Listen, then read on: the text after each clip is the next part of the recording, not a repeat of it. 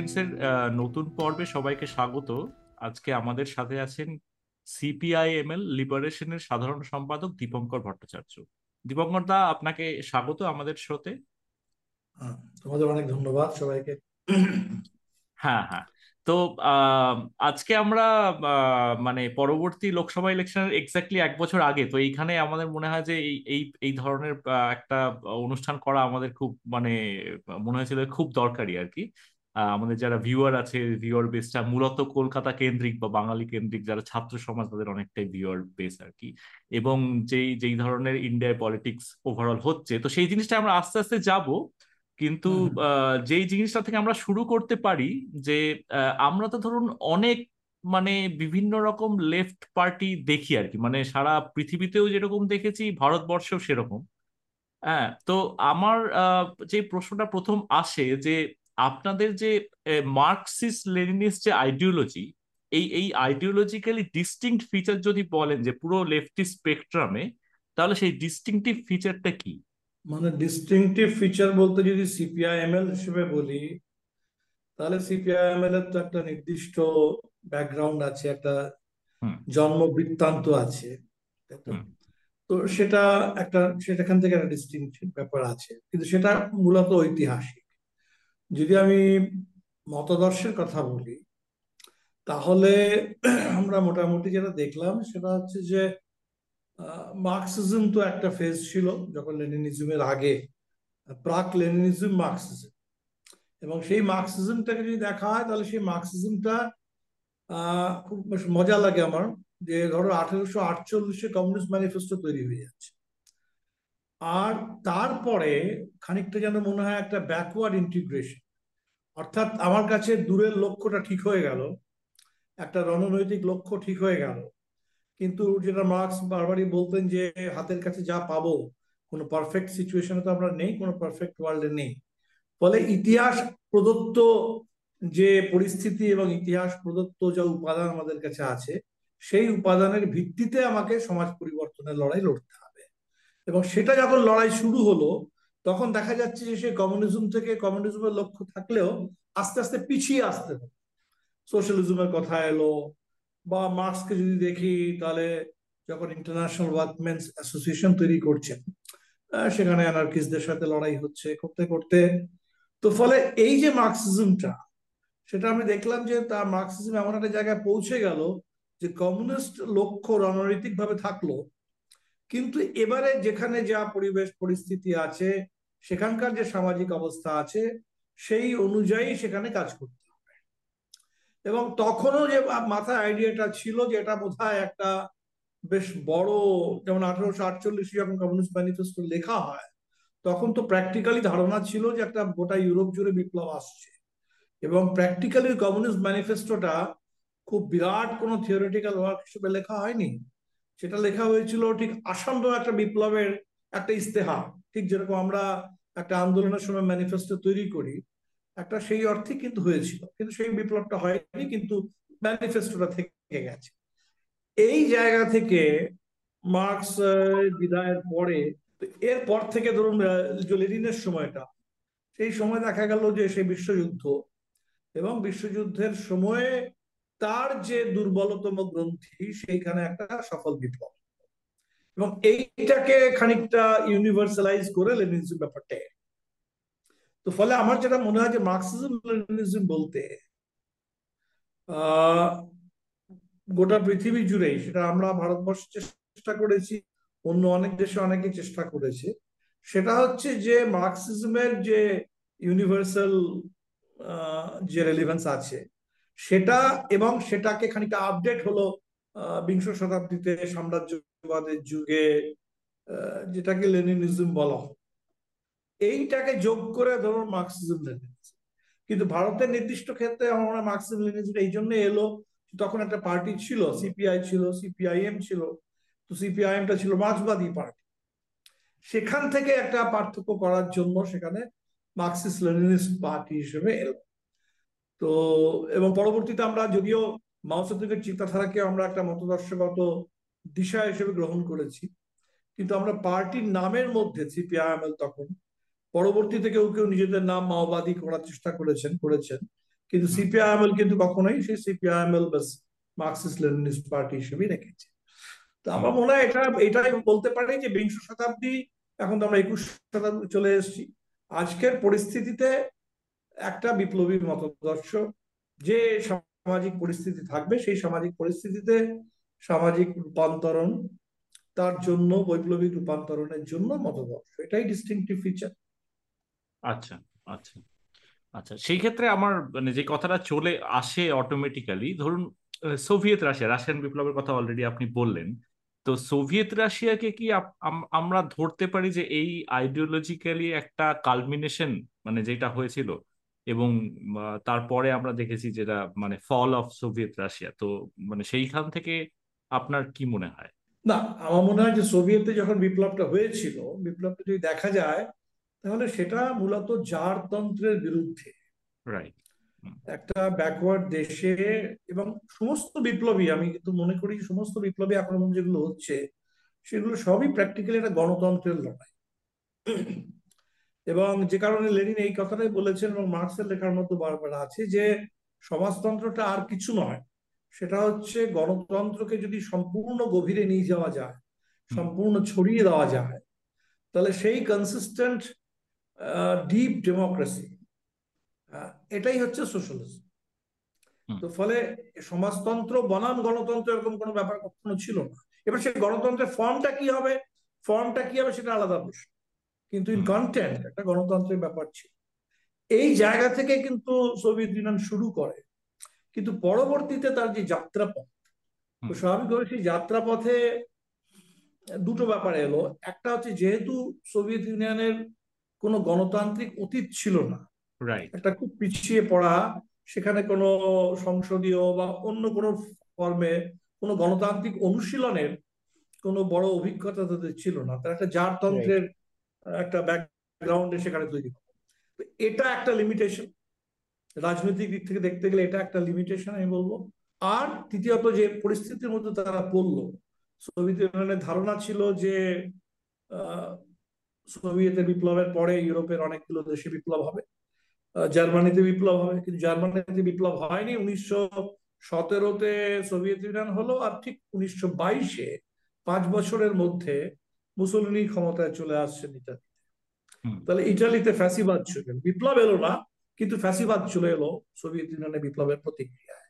এবং এটা সেই তারপরে দ্বিতীয় বিশ্বযুদ্ধ ফলে এই যে ইতিহাসের একটা এমন পরিস্থিতি তৈরি হলো যেটা সোভিয়েত ইউনিয়নটাকে ভীষণভাবে প্রভাবিত করেছে।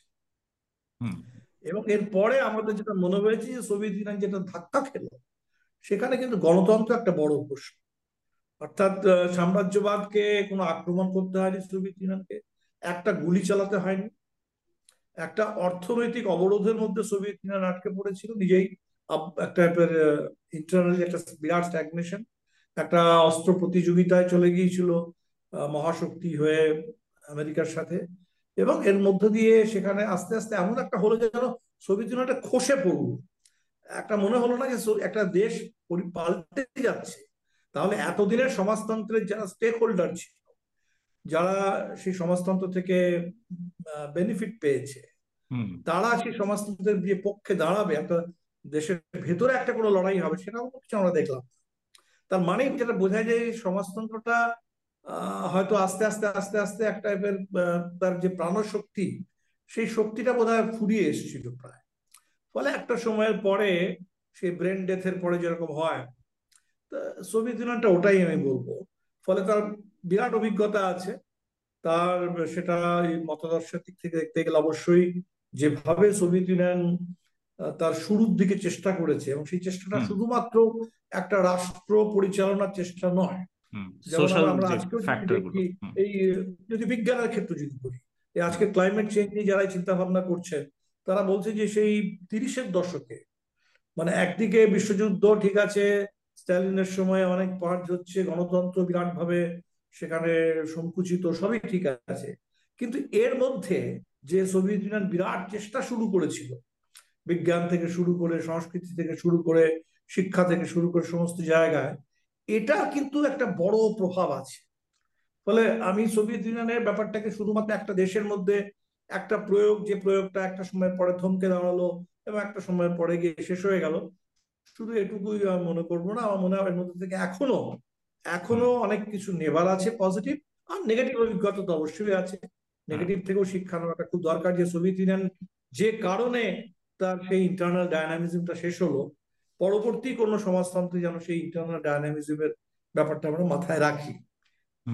এটাই আমি বলব সোভিয়েত ইউনিয়ন সম্পর্কে।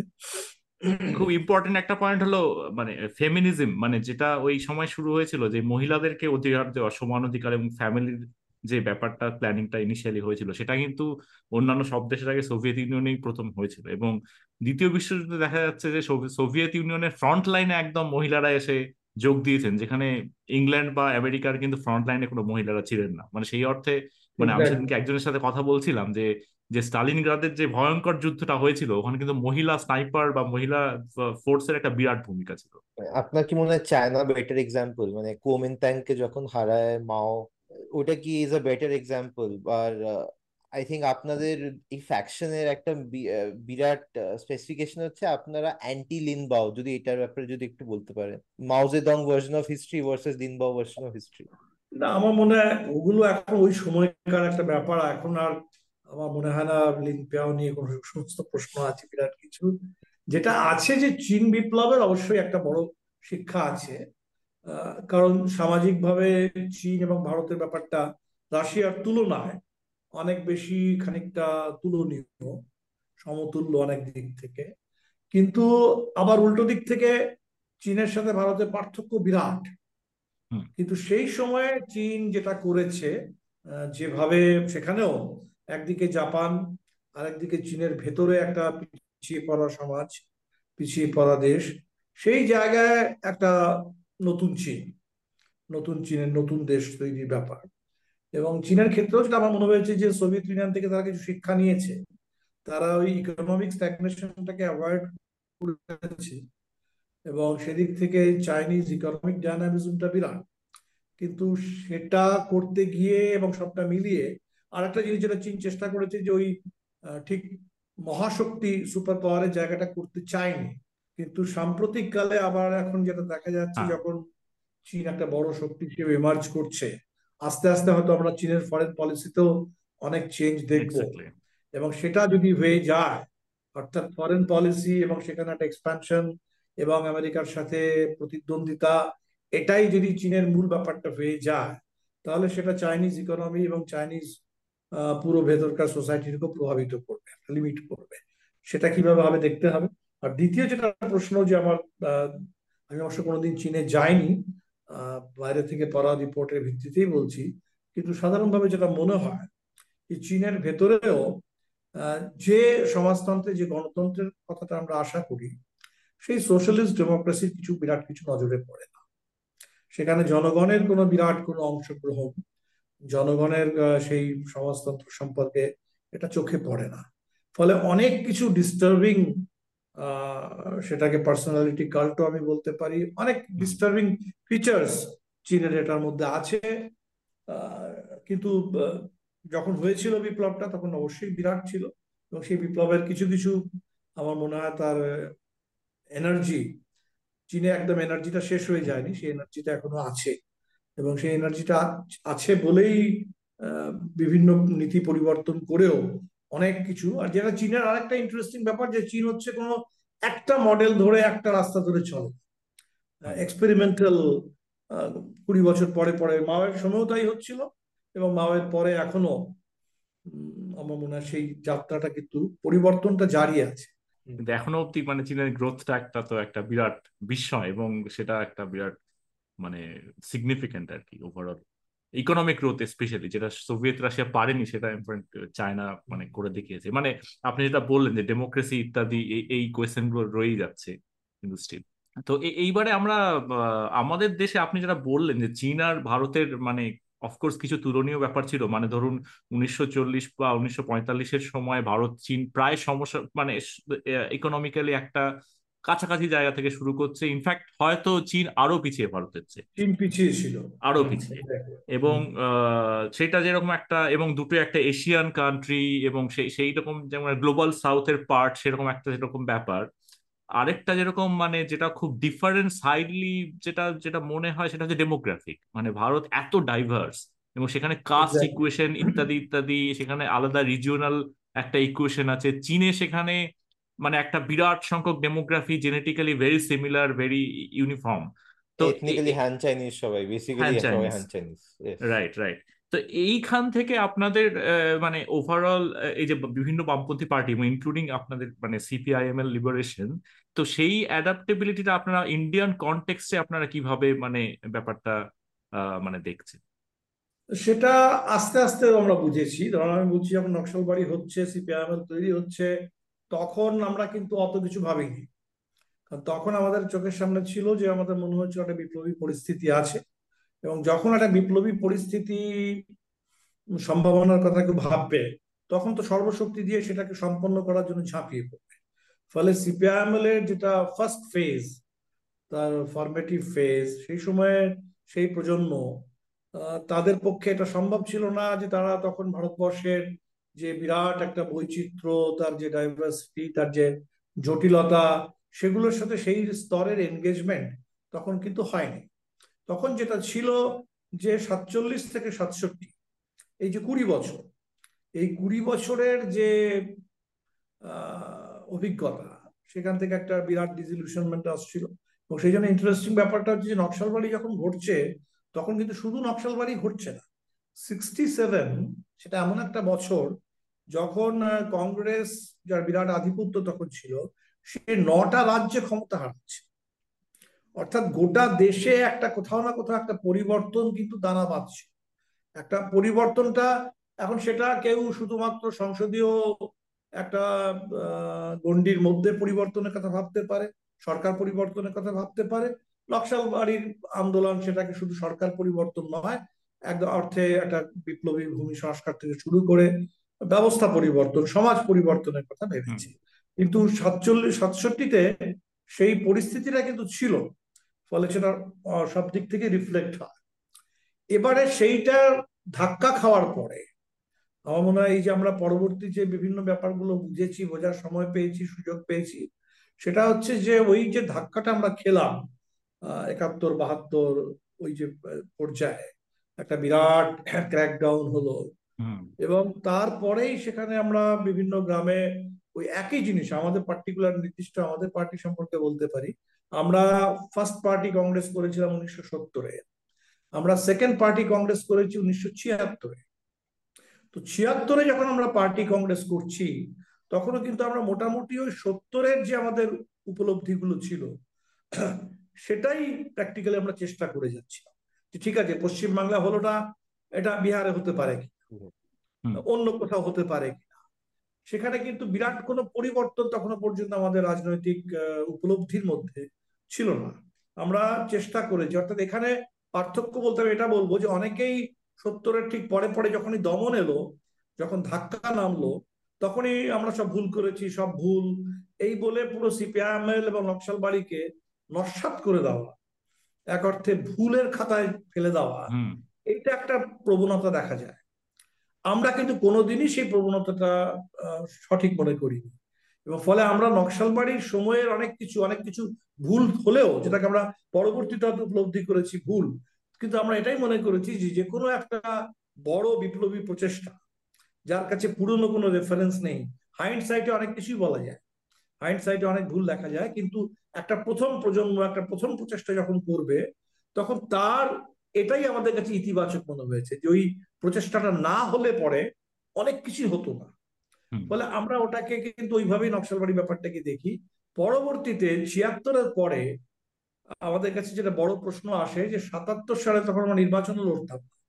সাতাত্তরের যে নির্বাচন সেই নির্বাচনের মধ্যে দিয়ে একটা সরকার পরিবর্তন এটা আমাদেরকে অনেকটা ভাবায় যে যে নির্বাচনটাকে আমরা একেবারেই ছেড়ে দিচ্ছি যেটার মধ্যে সংগ্রামী কোনো ব্যাপারটা বা নেই এটা শুধুমাত্র একটা সরকার পরিবর্তনের ব্যাপার। এর মধ্যে জনগণের পাওয়ার বা এখান থেকে কিছু পাওয়ার বা করার কিছু নেই। এই যে আমাদের ধারণাটা ছিল সাতাত্তর সেই ধারণাটা আমাদের কিছুটা চেঞ্জ করে।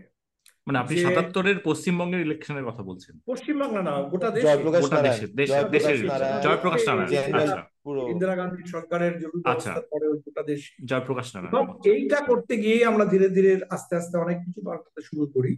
ফলে এই যে পর্যায়টা আমাদের পার্টিতে সাতাত্তর থেকে একাশি এই পর্যায়টা আমরা বলি যে পার্টি এক অর্থে যেটাকে আমরা বাংলায় অধিবিদ্যা বলি। যে অর্থাৎ আমরা অনেক কিছু জিনিস সাদায় কালোয় ভাগ করে নিতাম। হয় এটা নয় ওটা এবং ভাবতাম। তাহলে এর মধ্যে যে অনেক গ্রে এরিয়া আছে সবকিছু একদম সাদায় কালোয় ভাগ করা যায় না। একটা ট্রানজিশন যখন ঘটে একটা কিছু থেকে কিছু তার মধ্যে একটা কন্টিনিউয়াম বলে একটা ব্যাপার থাকে। তো এইখান থেকে আমরা আস্তে আস্তে পাল্টাতে শুরু করি যেটাকে আমরা আমাদের পার্টিতে রেকটিফিকেশন এবং opening up of our mind এটা আমরা বলেছিলাম। এইখান থেকে আমরা তখন আস্তে আস্তে এগুলো পড়তে মানে বুঝতে শুরু করি যে ভারতবর্ষে যে সামাজিক যে ছবিটা যেখানে ক্লাস তো অবশ্যই আমাদের কাছে আজও সেন্ট্রাল ইম্পর্টেন্ট কিন্তু ক্লাস ব্যাপারটা ঠিক মানে ওইভাবে অর্থাৎ ক্লাস যেটাকে আমি একটা হয়তো অ্যাবস্ট্রাক্ট ভাবে থিওরিটিক্যালি অ্যানালাইজ করে একটা ক্লাসের যদি প্যারামিটার ঠিক করি কিন্তু সেই তার যে সামাজিক অস্তিত্বটা সেটা যখন দেখতে যাব তার মধ্যে অনেক পার্থক্য দেখব। সেখানে কাস্টের একটা বিরাট কাস্ট ক্লাস ইন্টারফেস আছে। এখানে জেন্ডারের একটা বিরাট রোল আছে। তাহলে আমরা এটা বুঝতে শুরু করি। তখন আমরা আবার যখন লেনিন পড়ি তখন আমরা লেনিন পড়তে গিয়ে what is to be done পড়তে গিয়ে দেখি যে লেনিনের সময়ও কিন্তু বা এমনকি কমিউনিস্ট ম্যানিফেস্টো সেখানে যে ক্লাস স্ট্রাগলের কথা আছে সেই ক্লাস স্ট্রাগলটা কিন্তু একমাত্রিক নয় সেটা কিন্তু বহুমাত্রিক। কারণ ক্লাস হচ্ছে society is divided into classes economy is divided into classes শুধু নয় তাহলে সোসাইটি যেখানে ক্লাসে ডিভাইডেড তাহলে ক্লাস একটা সোশ্যাল ক্যাটাগরি তাহলে ক্লাস স্ট্রাগল বলতে সেখানে আমরা দেখছি যে তার সামাজিক দিক আছে, তার অর্থনৈতিক দিক আছে, তার সাংস্কৃতিক দিক আছে, তার রাজনৈতিক দিক আছে। ফলে ক্লাস স্ট্রাগল ইটসেলফ আমাদের কাছে একটা বিরাট বৈচিত্র্যপূর্ণ, একটা গভীর, ব্যাপক একটা অনুশীলন হিসেবে আমাদের কাছে চলে আসে। এই ব্যাপারগুলো আমরা বুঝতে শুরু করি খানিকটা সত্তরের শেষে আশির দশক থেকে। এবং তখনও আমরা নির্বাচন লড়তাম। নির্বাচনের লড়াইটা আমরা শুরু করেছি নব্বইয়ের আশির শেষ থেকে। এবং সেই সমস্ত মধ্য দিয়ে আস্তে আস্তে আমরা আরও অনেক ভারতবর্ষের যে পলিটিক্যাল ইকোনমি ভারতবর্ষের ডেমোক্রেসি কনস্টিটিউশন এগুলোকে ইন প্র্যাকটিস বুঝতে পেরেছি। এবং এখন তো আজকে যে ফ্যাসিবাদের পর্যায়টার মধ্যে দিয়ে আমরা যাচ্ছি সেটা আমাদেরকে আরও অনেক কিছু বুঝিয়ে দিচ্ছে। সেটা আমাদের অনেক কিছু বুঝিয়ে দিচ্ছে গণতন্ত্রের দুর্বলতা সংবিধানের কোথায় কোথায় দুর্বলতা এবং সেখান থেকে আমরা যখন আম্বেদকারকে আজকে পড়ি, তখন আম্বেদকার অনেক বেশি আমাদের কাছে একটা অর্থ নিয়ে চলে আসে। কারণ আম্বেদকার সেই সংবিধান গ্রহণের সময় উনিশশো পঞ্চাশ সালে উনপঞ্চাশ সালে সেই সময়ে তিনি বলছেন যে এই সংবিধানটা, এটা আমাদেরকে একটা নতুন কন্ট্রাডিকশনে প্রবেশ করাচ্ছে। যে যুগে আমাদের কাছে শুধুমাত্র একটা ইলেকট্রাল ইকুয়ালিটি আছে একটা অর্থে একটা সুপারফিশিয়াল পলিটিক্যাল ইকুয়ালিটি আছে। কিন্তু এই সুপারফিশিয়াল পলিটিক্যাল ইকুয়ালিটি বাদ দিলে পরে বাকি সোশ্যাল আর ইকোনমিক ইকুয়ালিটি বলতে কিচ্ছু নেই। তাহলে এই ইকুয়ালিটি আর ইনইকুয়ালিটির কন্ট্রাডিকশনটা এটা যদি বাড়তে থাকে তাহলে কিন্তু এই ইকুয়াল এই ইলেকটোরাল ব্যাপারটার কোনো অর্থ থাকবে না। এটা আম্বেদকর তখন বলছেন। আম্বেদকর তখন বলছেন যে এই কনস্টিটিউশনটা it's a top dressing of democracy on an undemocratic soil যে ভারতবর্ষের মাটিটা জমিটা জমি বলতে মানে শুধু ফিজিক্যাল অর্থ নয় মানে সোশ্যাল সয়েল যে সামাজিক ভিত্তির উপরে আমি কনস্টিটিউশনটা আনলাম সেখানে কিন্তু অনেক কিছু গণত অগণতান্ত্রিক শুধু না মানে গণতন্ত্র বিরোধী অনেক উপাদান অনেক প্রবণতা অনেক বৈশিষ্ট্য থেকে গেছে। ফলে এই যে জিনিসটা অর্থাৎ একটা ফান্ডামেন্টাল কন্ট্রাডিকশন তাহলে এখান থেকে তো দুটো প্রশ্ন বেরিয়ে আসে। হয় আমাকে যদি এই কনস্টিটিউশনটাকে সত্যি সত্যি ইমপ্লিমেন্ট করতে হয় সত্যি সত্যি এগোতে হয় তাহলে you have to democratise the soil. You have to democratise the soil তা যদি না হয় তা না হলে ওই আনডেমোক্রেটিক সয়েল সেই সয়েলটা কিন্তু ওই মাটিটাকে ফাটিয়ে দেবে। সেটাই আজকে হচ্ছে বেশি। আজকে সেই সেটা হচ্ছে। একটা দিক ভারতবর্ষে ফ্যাসিবাদের একটা দিক বৈশিষ্ট্যটা শিকড়টা ওখানে। এই যে পুরো ব্যাপারগুলো বোঝা আমার মনে হয় এগুলো তো একসঙ্গে একবারে বুঝে নেওয়া যায় না। যেভাবে যেভাবে আমরা অভিজ্ঞতার মধ্যে দিয়ে যাই, সেই অভিজ্ঞতার মধ্যে দিয়ে সমাজ তার বৈশিষ্ট্যগুলোকে আমাদের সামনে উদ্ঘাটিত করে, তুলে ধরে। তো সমাজ এবং সময় এই দুটোই খুব ইম্পর্টেন্ট টিচার সমাজটাকে আমরা অধ্যয়ন করি পরিবর্তনের জন্য। কিন্তু বিভিন্ন সময় বিভিন্ন ভাবে সেই সমাজের উপরে আলোকপাত করে। এবং সেই আলোতে অনেক অন্ধকারের জিনিসগুলো যেগুলো আগে অন্ধকারে ছিল, সেগুলো সামনে চলে আসে। ফলে আমার তো এটাই মনে হয় যে মার্ক্সবাদীদের যে সমাজ বিশ্লেষণ সেটা কোনো একটা একটা কোনো স্ট্যাটিক ব্যাপার তো নয় সেটা খুব ডায়নামিক ব্যাপার। এবং সেটা যেভাবে যেভাবে সমাজটা উদ্ঘাটিত হবে তার এক একটা পরত সামনে উঠে আসবে। এবং এর মধ্যে সবকিছুই পাল্টাচ্ছে ইকোনমি পাল্টাচ্ছে টেকনোলজি পাল্টাচ্ছে মানুষের অনেক কিছু পাল্টাচ্ছে। ফলে আমি একটা ফিক্সড জিনিসের অ্যানালিসিস তো করছি না। আমি একটা এটার্নালি চেঞ্জিং একটা ইভলভিং জিনিস, তার একটা অ্যানালিসিস করছি। তো ফলে একটা খুব ডায়নামিক অ্যানালিসিস দরকার। এবং সেখানে আমার মনে হয় যে আজকে আমরা হয়তো, আমরা যেখান থেকে শুরু করেছিলাম সেখানে, সেই সময় আমাদের কাছে যতটুকু ছিল, তার থেকে হয়তো আমাদের কাছে অনেক বেশি আজকে ডিটেলস আছে আমাদের কাছে। কিন্তু বেসিক ফ্রেমওয়ার্ক বেসিক সেই রেভলিউশনারি স্পিরিট এবং আর্জ এবং বেসিক সেই অ্যানালিসিসটা সেটা মূলত আমার মনে হয় ওই গোড়া থেকে আমরা পেয়েছি আর কি। আপনারা যখন ইলেকশন লড়া শুরু করেন মানে আশি দশকের শেষে নব্বই দশকে তখনই মন্ডল হচ্ছে ওবিসি পলিটিক্স হচ্ছে, আর মানে এই টিপিক্যাল কাস্ট বেস পার্টিগুলো বেশ পপুলার হচ্ছে ইন হার্টল্যান্ড ইন্ডিয়া বেঙ্গল খুবই ডিফারেন্ট তখন কমিউনিস্ট পার্টির একদম স্ট্রং হোল্ড আর টিপিক্যালি আমাদের পলিটিক্স থেকে কাস্টটা অনেকটাই দূরে। এখন সবাই বলছে যে উইথ রিপিটেড ইলেকশন যেখানে বিজেপি অ্যাক্রস কাস্ট লাইন্স দিচ্ছে অ্যান্ড উইদিন আ কাস্ট কিছু স্পেসিফিক সাব কাস্টকে টার্গেট করছে। আমাদের দেশের পলিটিক্স কি একটু কাস্ট লাইনস এ ভোটিং থেকে একটু সরে আসছে নাকি ওই কনসেনসাস কনসেনসাসটা এখনও একই আছে? না আমার যেটা মনে হয় যে এখানে কাস্ট এবং ক্লাস দুটোকে মিলিয়ে তো দেখতে হবে।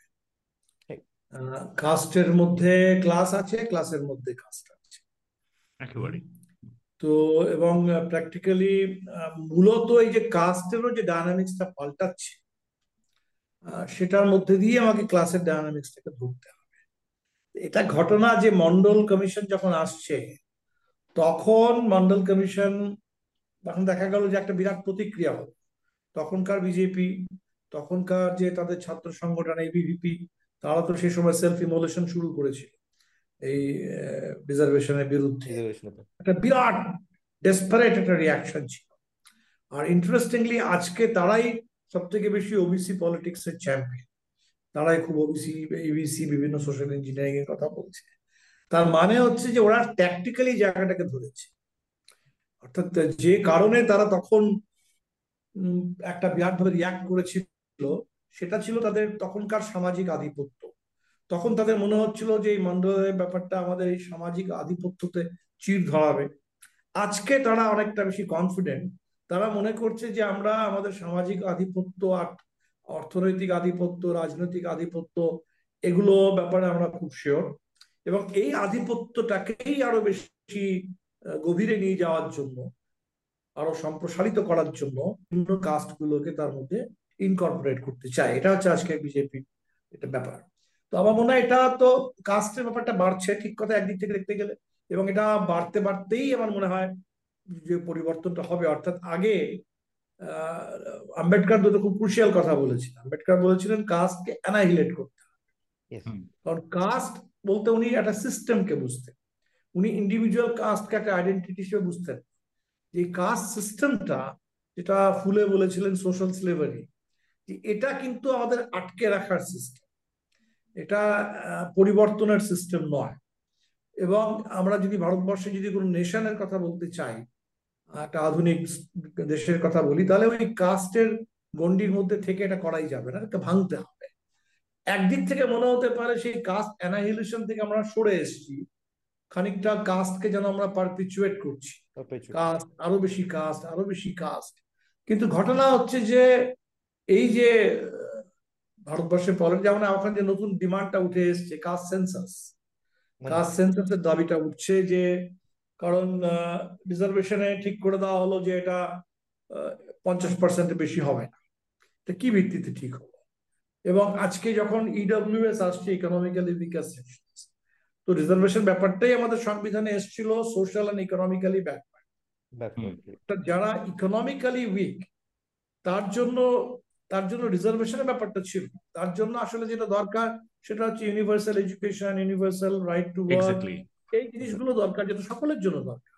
কিন্তু রিজার্ভেশন যেটাকে অ্যাড্রেস করবে সেটা হচ্ছে যেমন আমি যদি জাস্ট ইমাজিন করার চেষ্টা করি যদি ধরে নিই যে ভারতবর্ষে রিজার্ভেশন নেই তাহলে আজকে আমরা যেটুকু যেখানে যেখানে রিজার্ভেশন আছে খানিকটা শিক্ষাক্ষেত্রে আছে খানিকটা আমাদের সরকারি চাকরির ক্ষেত্রে আছে রিজার্ভেশন আছে বলে আমরা কিছু আইএস দলিত দেখতে পাই আদিবাসী আইএস দেখতে পাই। রিজার্ভেশন আছে বলে আমরা আদিবাসী দলিত আইএস আইপিএস পাই বা এমনকি ইউনিভার্সিটিতে এই সমস্ত জায়গাতেও কিছু কিছু কিছু কিছু পাই। যদি রিজার্ভেশন না থাকতো তাহলে সামাজিক প্রতিনিধিত্বের ব্যাপারটা ঠিক যেরকম জুডিশিয়ারিতে যেরকম অবস্থা। আজকে এমনকি বড় সংবাদ মাধ্যমে গেলেও যে অবস্থা। তাহলে যেখানে সেখানে রিজার্ভেশন নেই সেখানে যে ধরনের একটা ছোট্ট অংশের বিরাট আধিপত্য একটা ডিসপ্রপোর্শনেট রেপ্রেজেন্টেশন চোখে পড়ে। বিভিন্ন সেকশনের মানুষ তারা কমপ্লিটলি ইনভিজিবল তাদের দেখাই যায়। না। তাদের কোনো রেপ্রেজেন্টেশন নেই। বা আমি আমার কথা বলছি ধরুন মহিলা রিজার্ভেশনের বিলটা এখনও পর্যন্ত পাস হলো না। হলো না বলেই আমরা সেখানে মহিলা দেখতে পাই না খুব কম পাই সংসদে পঞ্চায়েতে হয়েছে বলে আমরা কিছু দেখতে পাই দেখতে পাই। এবং সেখানে হয়তো শুরুর দিকে যারা ফার্স্ট জেনারেশন এসছে তারা হয়তো আস্তে প্রথম দিকে কারুর স্ত্রী কারুর মেয়ে কারুর বোন হ্যাঁ। এই পরিচয় নিয়ে এসছে। বিহারে এখনও কিছু কিছু জায়গায় দেখি যে মুখিয়া মহিলা তো একটা ক্যাটাগরি চলে এসছে মুখিয়া পতি। মুখিয়া পতি চালাচ্ছে মহিলা কিন্তু আস্তে আস্তে কিন্তু সেটা ভাঙছে। আস্তে আস্তে এটা কিন্তু চলছে না। আস্তে হ্যাঁ। আস্তে সেই মহিলারা অ্যাসার্ট করছেন সেই রোলে আছে।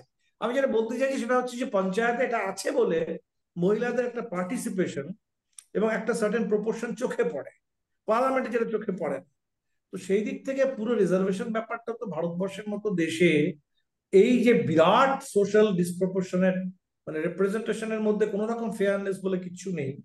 তাহলে এখানে যদি একটা একটু প্রপোর্শনেট রিপ্রেজেন্টেশন যদি আনতে হয় তো সেটা রিজার্ভেশন ধরে এসছে কিন্তু রিজার্ভেশনের লিমিটটা আমরা দেখতে পাচ্ছি। সেইখান থেকে আজকে এই প্রশ্নটা উঠে এসছে তাহলে একটা কাস্ট সেন্সাস হোক এবং তারপরে এই পুরো রিজার্ভেশনের ব্যাপারটাকে বা অন্য বিভিন্ন পলিসিকে তার ভিত্তিতে যখন কাস্ট ব্যাপারটা আছে এবং রিজার্ভেশনের মধ্য দিয়ে বা বিভিন্নভাবে সেটাকে আমি অ্যাড্রেস করছি, তাহলে ইউ নিড দ্য ডেটা তাহলে সেই ডেটাকে ভিত্তি করে আপডেটেড ডেটার ভিত্তিতে এটা হোক। এই প্রশ্নটা আজকে এসছে। তো এটা তো এগুলো মনে থাকবে। অনেকে মনে করে যে এটার মধ্যে দিয়ে বোধহয় কাস্ট বোধহয় আগে ছিল না। রিজার্ভেশন বোধহয় কাস্ট তৈরি করেছে। আজকে কাস্ট সেন্সাসের দাবি এটা বোধহয় কাস্ট তৈরি করেছে। এর থেকে তো বড় ডাহা মিথ্যে তো আর কিছু হতে পারে না। এটা এতদিন ছিল আসলে যেটা হয় এক সময়ের একটা আধিপত্যকে ঠিক যেরকম পুঁজিবাদ আমাদের বুঝতে শেখায় যে পুঁজিটাই হচ্ছে ন্যাচারাল এবং নর্মাল এর বাইরে যে কিছু হতে পারে এই ব্যাপারটা ইনভিজিবল পুরোটা ইনভিজিবল থাকে একইভাবে হ্যাঁ। একইভাবে এতদিন ধরে যে সামাজিক আধিপত্যগুলো প্রতিষ্ঠিত ছিল যেটা দেখতে আমরা অভ্যস্ত সেখানে যাই উৎপীড়ন থাকুক, যাই সংকীর্ণতা থাকুক, যাই তার মধ্যে অন্যায় থাকুক, সেগুলোকে এক অর্থে এস্টাবলিশড সেটাই এক অর্থে অর্ডার হিসেবে দাঁড় করানো হয়েছে। তার বিরুদ্ধে যখন পাল্টা কিছু হচ্ছে, তার বিরুদ্ধে কোনো প্রশ্ন উঠছে, কোনো বিতর্ক হচ্ছে, কোনো আন্দোলন হচ্ছে, কোনো প্রতিরোধ তৈরি হচ্ছে, সেটাকেই কাস্টিজম বলে দাগিয়ে দেওয়া হচ্ছে। জাতিবাদ জাতিবাদ বলে ওটাকেই দাগিয়ে দেওয়া হচ্ছে। এটা তো নয়। এটা তো একটা প্রতিবাদ বা প্রতিরোধ। এই ব্যাপারগুলো এখন বাড়ছে। এবং বিজেপি অবশ্যই এখানে কিছু খেলার চেষ্টা করছে। এই যে সতেরোই সেপ্টেম্বর থেকে বিশ্বকর্মা একটা প্রজেক্ট আসবে। বিভিন্ন আর্টিজান কাস্ট তাদেরকে কিছু লোন দেওয়ার কথা বলা হচ্ছে। তো সেই লোন হয়তো এক লাখ টাকা বলছে সেই এক লাখ টাকা লোনও হয়তো পাবে না। ভোটের আগে তাকে পাঁচ হাজার টাকা হয়তো তাদের অ্যাকাউন্টে পাঠিয়ে দিয়ে এক অর্থে ভোট কেনার একটা চেষ্টা। ভোট ব্লক তৈরি করা। হবে? এর মধ্যে দিয়ে বিজেপি হয়তো কিছু গেইনও করতে পারে। কিন্তু সব মিলিয়ে আমার যেটা মনে হয় যে এর মধ্যে দিয়ে মানুষের যে অ্যাসপিরেশন তৈরি হবে এবং একটা অ্যাসারশনের জায়গা তৈরি হবে, সেটাই আগামী দিনে তাকে একটা অধিকার অর্জনের দিকে নিয়ে যাবে। অর্থাৎ এই অ্যাসপিরেশন এবং একটা অ্যাসারশন এটা হচ্ছে প্রাইমারি স্টেপ এটা হয়তো কেউ নিজের পলিটিক্যাল ক্যালকুলেশন থেকে করছে, কিন্তু ব্যাপারটা সেখানে আটকে থাকবে ব্যাপারটা সেখান থেকে কিন্তু ছড়িয়ে যাবে, এগিয়ে যাবে। এবং আমাদেরকে নজরটা তার উপরই রাখবে এটাই হচ্ছে মানে ইভলভিং ডায়নামিক্স এবং ক্লাস স্ট্রাগল দেখতে গেলে ওখানেই আমাদের তার মধ্যে দেখতে হবে হুম। এই প্রসঙ্গে প্রাইভেটাইজেশন যত হচ্ছে মানে প্রাইভেট সেক্টরে তো এই ধরনের রিজার্ভেশন কোনোভাবেই ইমপ্লিমেন্ট করা যায় না বা সম্ভব নয় মানে সম্ভব নাকি আমি জানি না কনস্টিটিউশনালি তো যত প্রাইভেটাইজেশন হবে তার সাথে সাথে তো এই ব্যাপারগুলো আরও কমে যাবে। মানে সেইখানে অ্যাফার্মেটিভ অ্যাকশনটা কি করে পুশ করা যাবে? এক্স্যাক্টলি এখন সেই জন্য যে রিজার্ভেশনটা ছিল সরকারি চাকরি এখন সরকারি চাকরিই নেই। চাকরি ব্যাপারটা উঠে যাচ্ছে। এবং এইভাবে এরা যে কাজ সোশ্যাল ইঞ্জিনিয়ারিংটা করছে এটা কিন্তু চাকরি ব্যাপারটা করছেই না। এরা হচ্ছে কিছু তোমাকে লোন দিয়ে দিচ্ছে সেলফ এমপ্লয়মেন্ট পাঁচ হাজার টাকা লোনে দশ হাজার টাকা লোনে কি এমপ্লয়মেন্ট এটা তো কোনো সেলফ এমপ্লয়মেন্টও হয় না। তো এগুলো তো সম্পূর্ণ গল্প। ফলে আমার মনে হয় এই সংঘাতটা কিন্তু আসবে আগামী দিনে। এই মুহূর্তে হয়তো কারোর জন্য কিছুই ছিল না।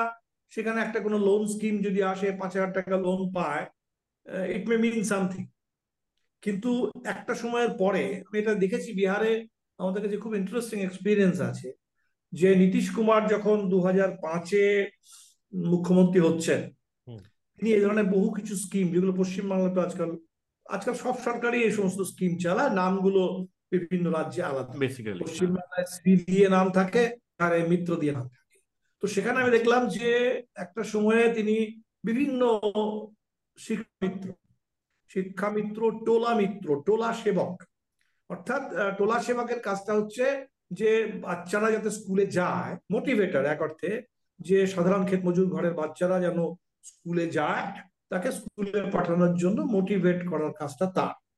ইত্যাদি, কিছু কিছু ব্যাপার।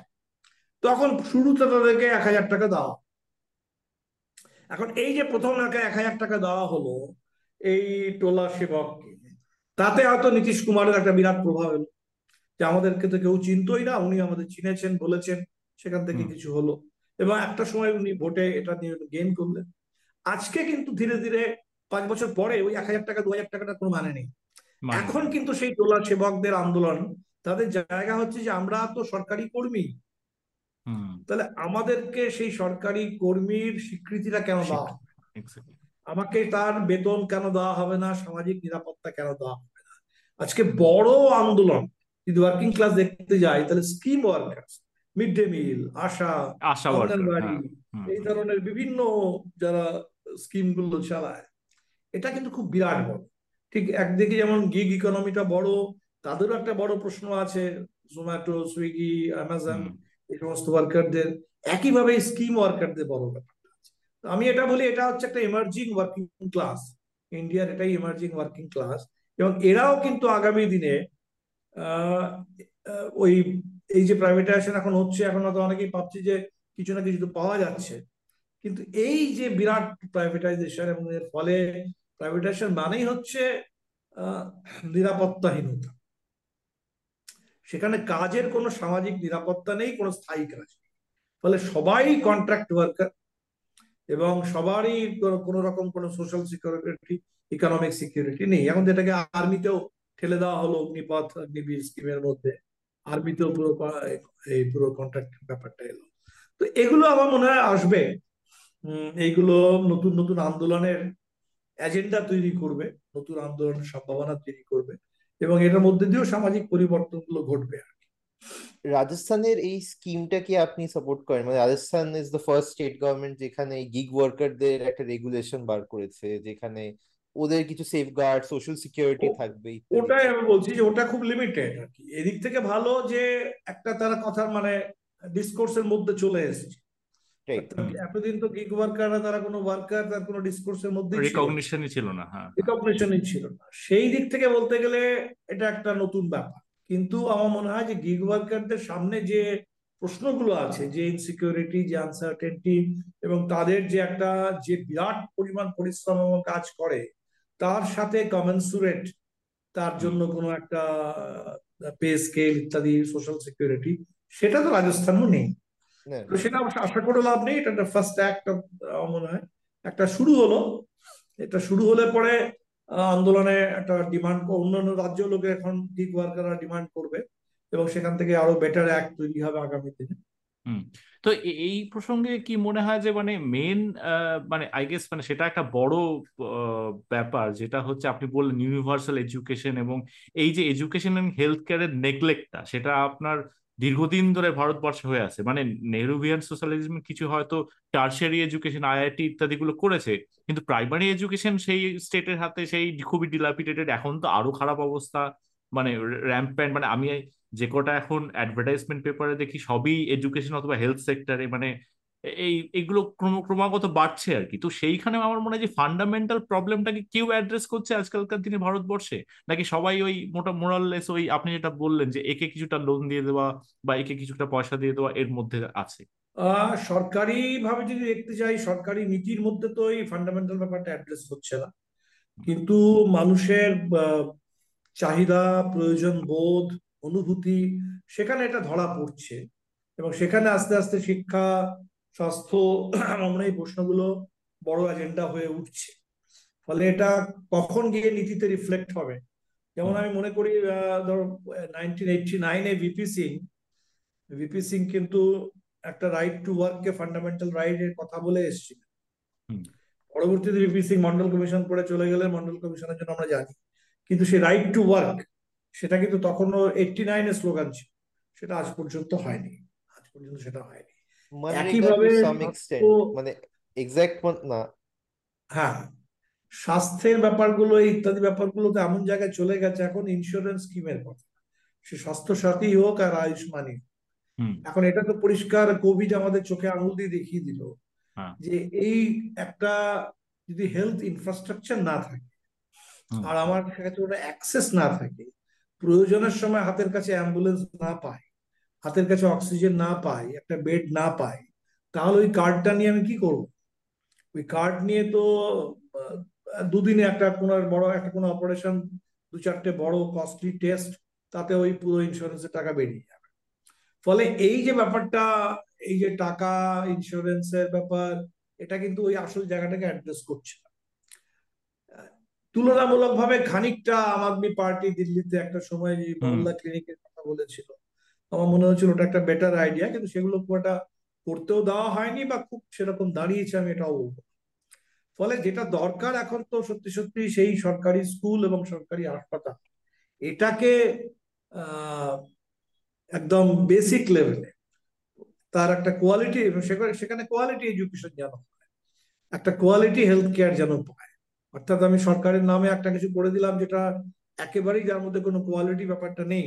এবং তারপরে আমি সেই কোয়ালিটির কথা বলেই প্রাইভেটটাকে আনলাম। ফলে হ্যাঁ, আমি হ্যাঁ। দাঁড় করে দিলাম যে কোয়ালিটি ব্যাপারটা যেন অ্যাফোর্ডেবল হতেই পারে না। কোয়ালিটি মানেই হচ্ছে যে বিরাট টাকা খরচা করি কোয়ালিটি পেতে হবে। তা তো নয়। পাবলিক সেক্টরে যেটা কথাটা ছিল যে কোয়ালিটি গুডস কোয়ালিটি সার্ভিস সেটা সকলের জন্য অ্যাভেলেবেল করে দেওয়া। এটা আসবে। আমার মনে হয় এটা তো গোটা যেমন ওয়েলফেয়ার স্টেট এটা করেছিল। সোশ্যালিজম যখন একটা অর্থে বাড়ছিল যখন সোশ্যালিজমের সাথে পাল্লা দিতে গিয়ে পুঁজিবাদ এটা করেছিল ওয়েলফেয়ার ইকোনমি ওয়েলফেয়ার স্টেট এখন সোশ্যালিজমের ধাক্কা খাওয়ার পরে পুঁজিবাদী দেশগুলোতেও সে ওয়েলফেয়ার স্টেটও ধাক্কা খেয়েছে। মানে সোশ্যাল ডেমোক্রেসি যেটা বলছেন সোশ্যাল ডেমোক্রেসি যেগুলো আমরা স্ক্যান্ডিনেভিয়া যেগুলো তার সাথে যে ওয়েলফেয়ার ওয়েলফেয়ার স্টেট ছিল। যেমন ব্রিটেনে যে ন্যাশনাল হেলথ সার্ভিস হ্যাঁ সেগুলো আন্ডার ফান্ডেড এখন। সেই হেলথ সার্ভিসটাকে নষ্ট করে দেওয়া হচ্ছে। বা এডুকেশনটাও ব্রিটেনের প্রচণ্ড এক্সপেন্সিভ হয়ে গেছে লাস্ট প্রাইভেট প্রাইভেট হলেই হবে। প্রাইভেট হলেই হবে। এই জায়গাটা আমার মনে হয় ভারতবর্ষে কিন্তু এটা লড়াইয়ের জায়গা হবে অবশ্যই লড়াইয়ের জায়গা হবে। এই নিউ এডুকেশন পলিসি যেভাবে এডুকেশনকে প্রাইভেটাইজ করে দিচ্ছে এবং এত প্রাইভেট এডুকেশনের মানেই হচ্ছে যে সেখানে সাধারণ ঘরের ছেলেমেয়েরা পড়াশোনার হায়ার এডুকেশনে যেতে পারে তাদেরকে ওই চার বছরের ডিগ্রি কোর্সে প্রথম বছরের পরেই তুমি আবার ভোকেশনাল এটা ধরে নাও ওটা করে নাও। মানে বেসিক্যালি সস্তা শ্রমিক এবং সে সস্তা শ্রমিকেরও কোনো কাজের নিরাপত্তা নেই। অর্থাৎ সম্পূর্ণ ঠিকা শ্রমিক। একটা সম্পূর্ণ অনিশ্চিত একটা ভবিষ্যতের দিকে একটা বিরাট সংখ্যক ভারতবর্ষের যুব শক্তিকে ঠেলে দেওয়া হচ্ছে। আমি মনে করি এটা অবশ্যই এজেন্ডা হবে। এবার সরকারি নীতিতে সেটা কখন গিয়ে রিফ্লেক্ট হবে হ্যাঁ। সেটা তো পরের প্রশ্ন। কিন্তু আন্দোলনে তো অবশ্যই এটা আসবে। হ্যাঁ বলেন আপনার কি মনে হয়? মানে এই যে আমাদের নাইনটিন নাইনটি ওয়ান লিবারালাইজেশনের পর আমরা আস্তে আস্তে প্ল্যানিং এর থেকে সরে গেছি। সেন্ট্রিস প্ল্যানিং থেকে আমরা সেই মার্কেট ড্রিভেন ইকোনমিতে চলে গেছি।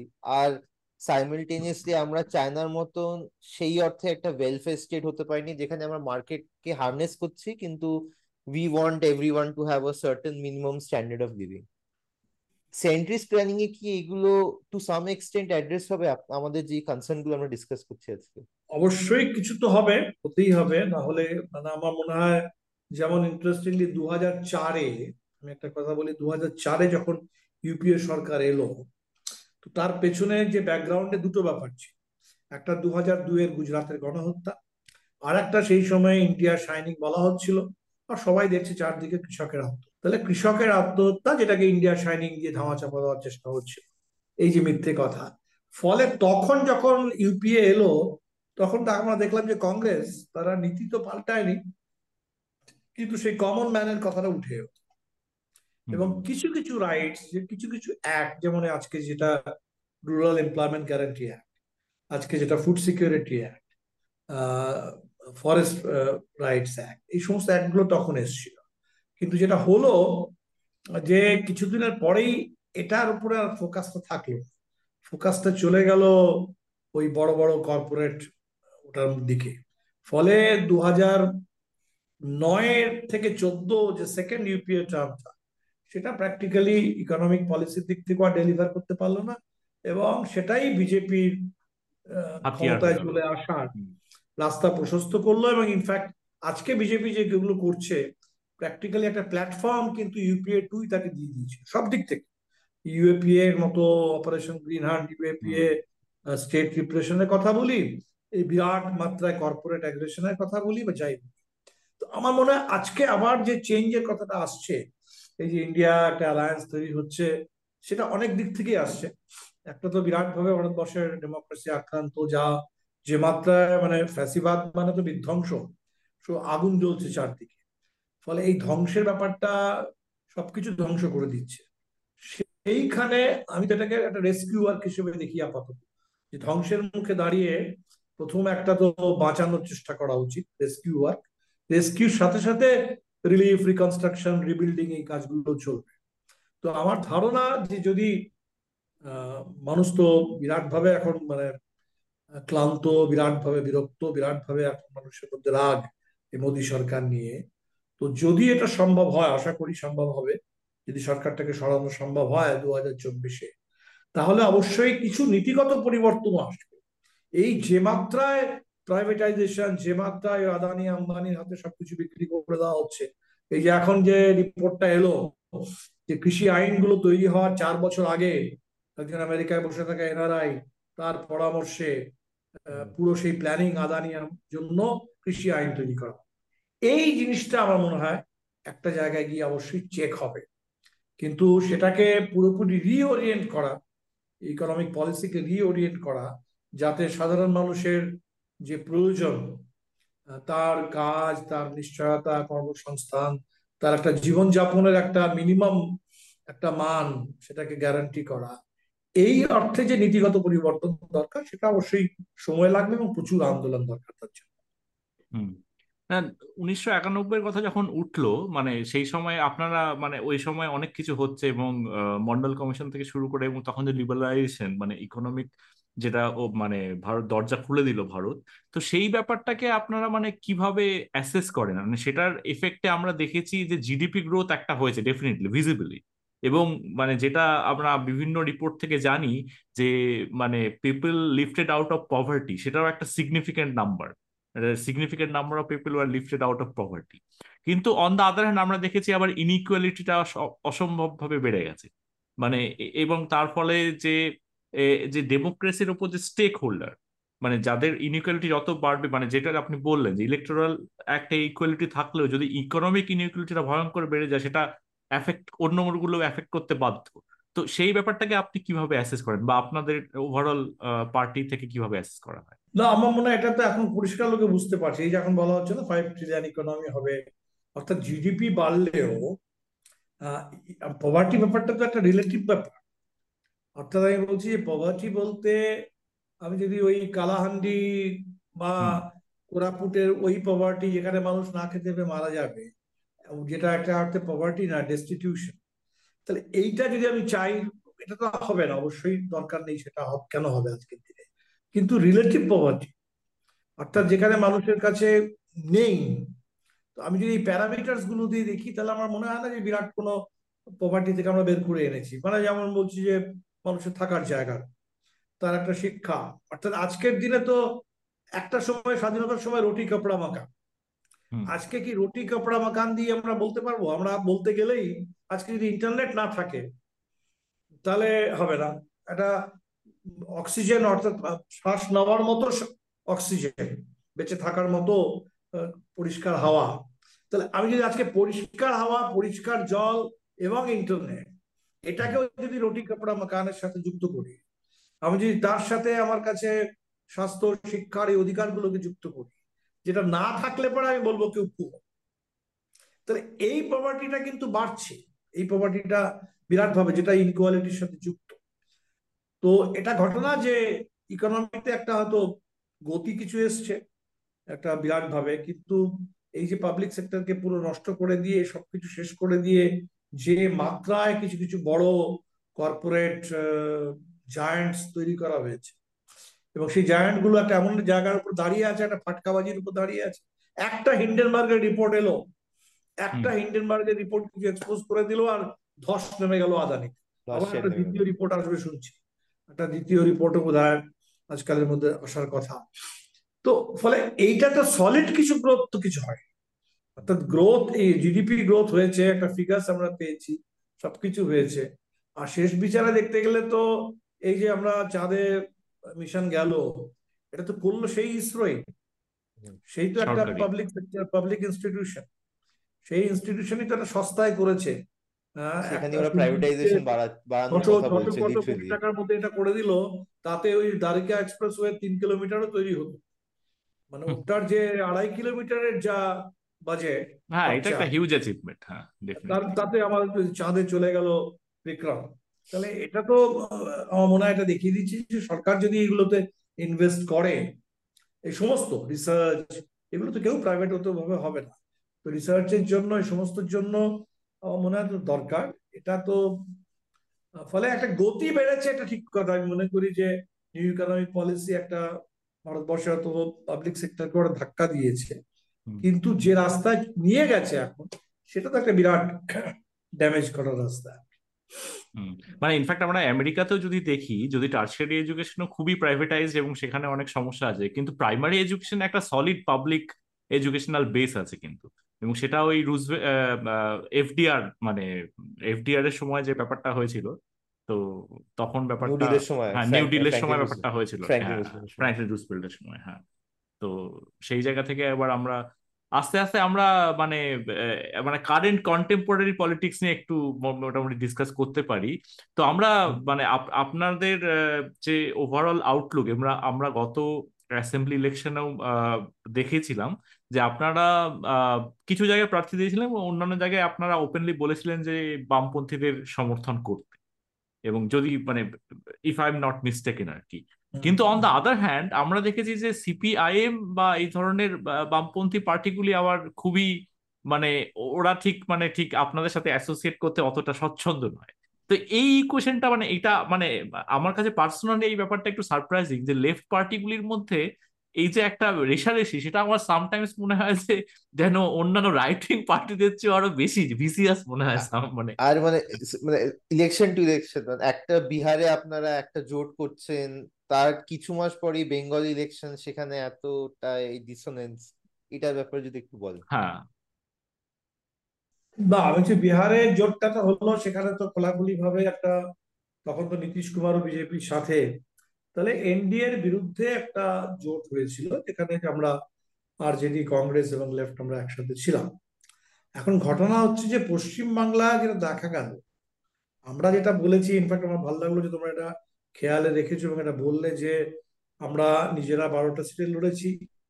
যে সিটগুলো সিপিএম এর জেতা আসন ছিল সিপিএম বা লেফট ফ্রন্টে দু হাজার ষোলোতে চব্বিশ আমার ধারণা সেই চব্বিশটা আসনই তাদেরকে সমর্থন দিয়েছি খোলাখুলি ভাবে হ্যাঁ। বাকি সমস্ত জায়গা আমরা বলেছি নো ভোট টু বিজেপি তৃণমূলকে ভোট দিতে আমরা বলিনি আমরা বলেছি নো ভোট টু বিজেপি অর্থাৎ যে কোনো মূল্যে পশ্চিম বাংলা যেন বিজেপির হাতে না চলে এখন আমাদের যে পার্থক্যটা দাঁড়াল সিপিএম এর সাথে মতো পার্থক্যটা যে পশ্চিম বাংলা বিজেপির হাতে চলে যেতে পারে এবং সেটা যদি চলে যায় তাহলে আজকে পশ্চিমবাংলার অবস্থা খারাপ অনেক কিছু আছে ঠিক কথাই। কিন্তু পশ্চিমবাংলার জন্যেও এবং গোটা ভারতবর্ষের জন্য সেটা একটা মারাত্মক মারাত্মক রকমের একটা ডিজাস্টার হবে যেটা ত্রিপুরায় হয়েছে যেটা আসামে হয়েছে।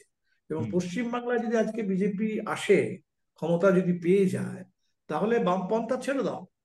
সেখানে রবীন্দ্রনাথ আর অক্ষত থাকবেন অর্থাৎ বাংলার যে একটা উদার ঐতিহ্য আছে মানসিকতা আছে যা কিছু আমরা মনে করি যেগুলো নিয়ে গর্ব করি এগুলো কিছুই থাকবে ফান্ডামেন্টালি হ্যাঁ, হ্যাঁ। এই এই সমস্ত জিনিস পুরো পশ্চিম বাংলাটা পাল্টে যাবে তার ছবিটা পাল্টে যাবে সম্পূর্ণ।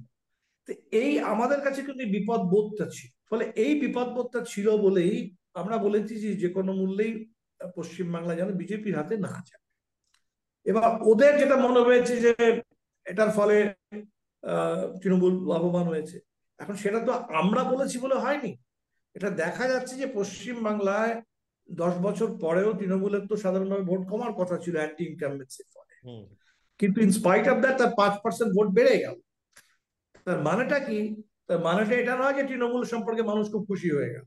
তার মানেটা হচ্ছে যে পশ্চিমবাংলায় আমরা যে বিপদের কথা বলেছি একটা বড় অংশের মানুষ গ্রামাঞ্চলের খেটে খাওয়া গরিব মানুষ থেকে শুরু করে শিক্ষিত মধ্যবিত্ত শহুরে মানুষের একটা বড় অংশ তাদের সবাই এটা মনে করেছে যে বাংলায় যেন বিজেপি এভাবে দখল করে না নিতে।